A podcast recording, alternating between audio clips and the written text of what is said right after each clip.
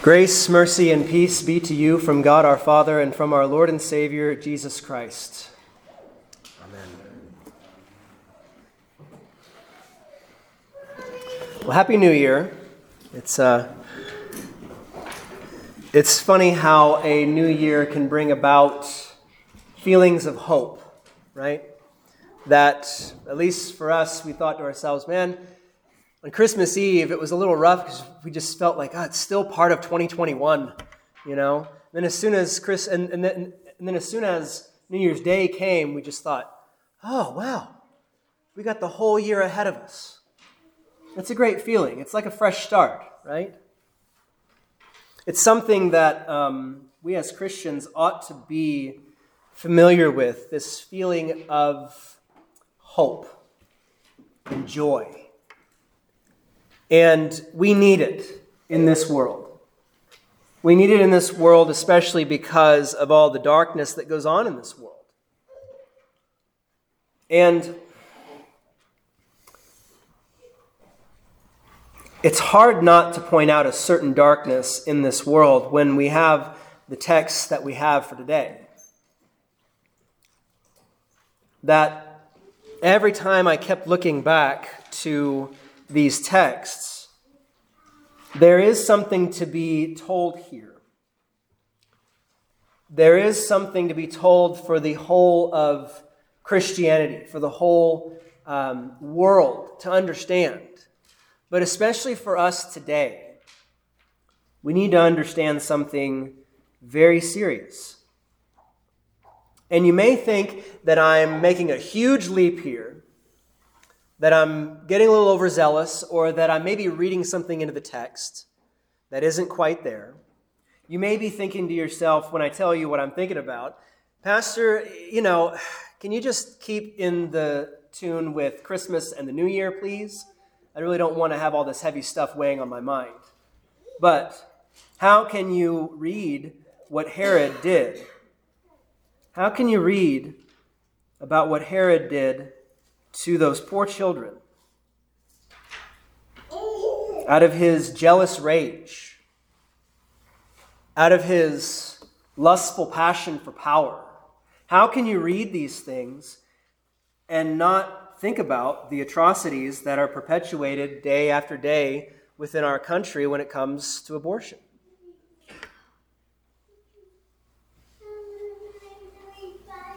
And even worse than that, Satan has a way of working on things in a way where the devil is truly in the details. And again, you may think that I'm reading too much into this, but it's been weighing on my heart heavily for a long time now about what is taking place in our country and across the world when it comes to these children. That not only is it bad enough that they murder these kids in the womb, but then they are using their body parts and their cells to perpetuate science and scientific research. That it just becomes to a point where we have to say, when is enough enough? Thanks be to God that our government, in Texas at least, has passed a bill and it has, you know, been approved or found constitutional by the Supreme Court that you cannot have an abortion after heartbeat is found. And that is a great, great step in the right direction. It's also a great step in the right direction that uh, those who would uh, commit the murder, not the mother necessarily, but the doctor, would be prosecuted if someone would desire to do so. That evil needs to be called out, evil needs to be brought to justice. It is evil that since the 70s, tens upon tens of millions and millions of children have been killed in the womb. And to go back a little bit, when it comes to using their body parts for science, some might be callous enough to say, well, that was so long ago. Can't something good come from it still today? And the only thing that I can think of that would be good that would come from that is repentance. Is to understand just the cost of some things, That it's not necessary to do these things to these poor children. It's not necessary to put them to put their body parts through these things. We should just lay them to rest. We should be merciful as God is and stop this atrocity. And it may be you can look at these things and say, well, you know, history was a little kind to King Herod because in Bethlehem, he probably only killed about 20 or 30 boys because it was a small town. I mean, I think the historians of the day didn't even count that as one of the main bad things that he did, even though he did worse things, right, in the eyes of some historians. So we can be the same way. We can look and we can say, oh, but it's only a few things, it's only a few kids, it was so long ago, and all the while we're justifying ourselves. We're justifying ourselves. And I've been wrestling with this for a long time, and it pains me to even say it, but it's like Jeremiah when he was given something to speak by the Lord and he said no, so much that his bones burned within him and he could not help but speak it. I can't help but speak this. I can't help but say it. Because we need to know these things. We need to know the atrocities that are taking place. Our children need to know about these things. And I pray that we as Christians would say, no, I'm not going to participate in these things. I'm not going to participate in whatever pharmaceuticals or whatever science is going to use these children in such an atro- atrocious way. We ought to do this because I pray that by my example of what not to do, others would learn and be warned that I failed my daughter when she was getting a round of shots, regular round, measles, mumps, rubella, I believe. And two of those shots in that cocktail contain aborted fetal cell lines. And I found out after the fact. And now I have to live with that with my daughter. And I pray that more people would understand just how pervasive this is. That if we as Christians don't take a stand and say, enough's enough, then who's going to do it? The world doesn't care. The world that bows down to science will look at these things and say, well, it's for the good of humanity. And we as Christians say, Lord, have mercy. And I say all this because if we as Christians take a stand for life, which this January is the March for Life in DC and in other major towns and cities throughout the country. I think there's one in Austin on January 20th. If you're not doing anything, make it down there and support life. Because this atrocity needs to end. We as Christians need to do this one step at a time one prayer at a time, one march at a time. Because when we do these things, we are fulfilling God's will in terms of speaking out for those who can't speak up for themselves, for the children who are murdered in the womb every day, for the children that cannot defend themselves because they are being sacrificed to the idol of comfort, of career, or even just of fear. That we as Christians ought to support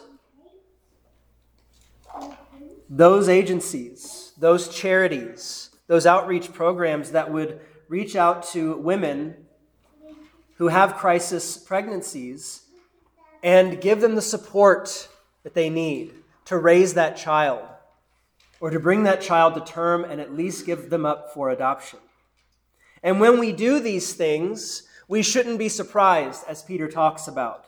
Do not be surprised at the fiery trial when it comes upon you to test you, as though something strange were happening to you. Don't think it's strange that the demons hate you. Don't think it's strange that Satan would send all manner of people against you to say, You're crazy. You don't know what you're talking about. You don't understand the science. Don't be surprised at the fiery trial. That as Christians, when we speak up for the unborn, the innocent, those who can't defend themselves, that Satan would do all that he would to torment us. And he has done that to me in preparing for this sermon by having little voices in my head saying, Oh, you don't want to say this. Oh, you don't want to go there. But I need to. Because as Christians, we deserve the truth. You deserve the truth as God's people. To understand what it is to live in this world, to understand just how pervasive and how evil Satan can be in tricking us, in getting us to use our reason for things that are ungodly, to self justify. But we as Christians, if we suffer as Christians, let us not be ashamed, as Peter says. Let us not be ashamed, but let us glorify God in that name. Let us glorify him because Christ suffered for us in the flesh. We should arm ourselves also with the same mind, for he who has suffered in the flesh has ceased from sin, that he no longer should live the rest of his time in the flesh for the lusts of men, but for the will of God. Christ has done this for you. He has suffered. In all actuality, Jesus Christ was a prime candidate for abortion. He was unwanted in every sense of the word according to the world. But the Lord's will was that he be born. Just like all children, if we can help it, that they would be born and live a life that God would find pleasing. That in Christ, in the grand scheme of things, we see how he has conquered sin, death, and the power of that devil who would seek to destroy us.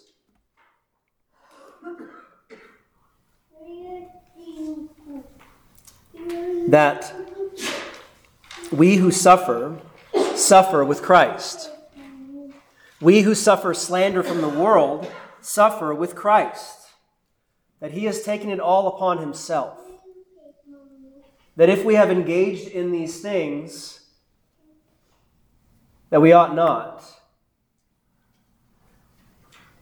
if we wisen up, if we repent, if we trust in God, He is merciful, He is gracious, He has suffered in our place.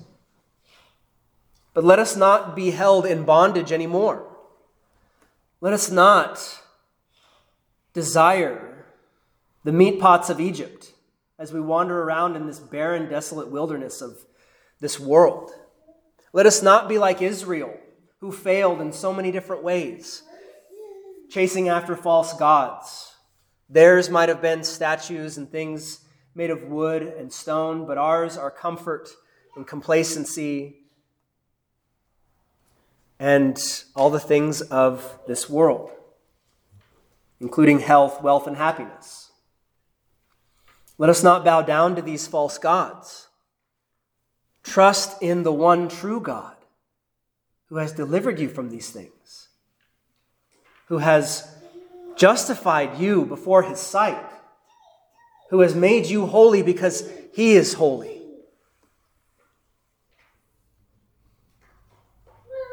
We should understand that we, as believers in Christ, as the faithful who trust in what Christ has done for us. We are Israel. We are the true Israel according to the Spirit of faith. And we often fail miserably, just like the first Israel did. We fail oftentimes in word, in thought, and in deed, in what we have done, in what we have left undone. We have not loved our neighbors as ourselves. We have not loved God with our whole heart. We justly and truly deserve his temporal and eternal punishment. But thanks be to God, Christ has become the new Israel. He has gone into Egypt. He has gone into the bondage of sin, but that sin did not taint him. He did not commit a sin. He is perfect and blameless and holy, as we should have been, as we should be. But for our sakes, he lived the perfect life for you. He lived that perfect life. He came out of Egypt, the land of bondage and slavery, crossed over that Jordan, was baptized for you, which we will celebrate next Sunday, his baptism, for the sake of your salvation. He did all these things so that you would be saved, so that you could look back and say, Lord, have mercy on what I did, or what I did out of ignorance, or what I did that I shouldn't have done, and, and it's now being brought to light, even though it was years ago. Lord, have mercy. That is a cry of the faithful. Lord, have mercy. But it's not a cry that earns your salvation. That salvation was won for you by Christ. When you cry out, Lord, have mercy, Christ, have mercy, Lord, have mercy, Amen. You say Amen because it is true. He gives you mercy, He gives you grace, He gives you all that you need to be sustained in faith and in salvation, in the face of the suffering that comes from being a Christian.